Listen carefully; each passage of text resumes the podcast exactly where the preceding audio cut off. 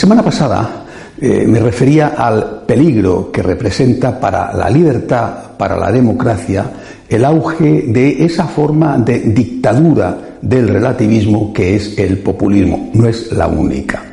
Pero esta tiene unas particularidades próximas, inmediatas, que la hacen especialmente peligrosa.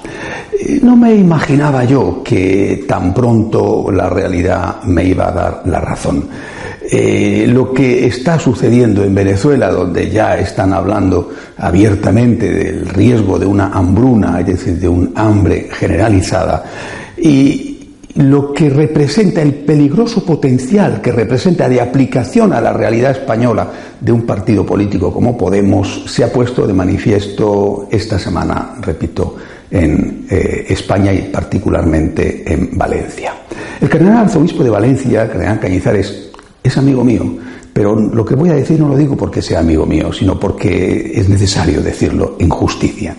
El cardenal Cañizares ha hecho referencia a ese peligro de la ideología eh, del relativismo, de la ideología de género, y, en primer lugar hay que decir que eh, han tergiversado una parte de sus palabras. Él dijo que se oponía a la ideología de género y la agencia EFE, que es la agencia oficial de España, dijo que se oponía a la igualdad de género. Nada que ver, obviamente.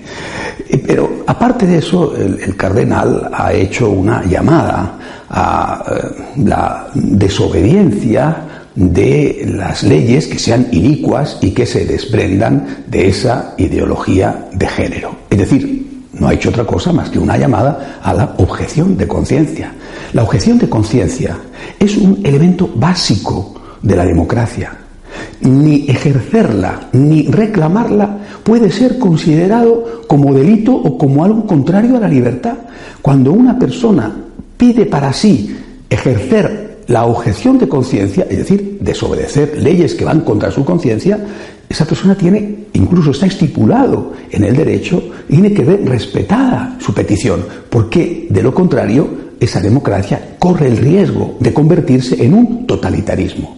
Pues bien, el cardenal no ha hecho más que esto, denunciar en función de su derecho de ciudadano libre a expresarse públicamente y a la vez en su en su derecho y en su obligación de pastor a iluminar la conciencia de sus fieles, siendo absolutamente coherente con la doctrina de la Iglesia, no solo expresada por San Juan Pablo II o por Benedicto XVI, sino por el Papa Francisco recentísimamente en Amoris Leticia, no ha hecho más que advertir a los feligreses del enorme riesgo que tiene la ideología de género.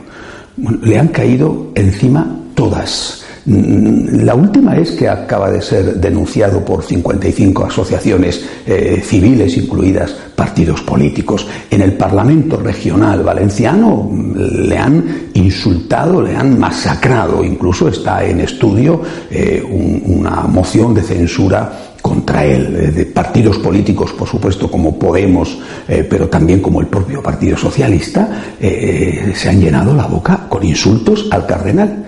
Repito, pero ¿qué ha hecho? Simplemente ejercer su derecho de ciudadano español a expresar libremente sus opiniones sin ofender a nadie y ejercer sus obligaciones como pastor a advertir del peligro que llevaría si se implantara esa ideología de género, al menos en algunos de sus aspectos, y pedir algo esencial para el funcionamiento de la democracia, que es la objeción de conciencia. Eh, estamos ante una situación realmente grave y que va a más y que está en este momento en Valencia, eh, digamos, haciéndose un experimento, eh, como si esa comunidad hubiera sido tomada a modo de prueba de lo que después se va a ampliar al resto de España.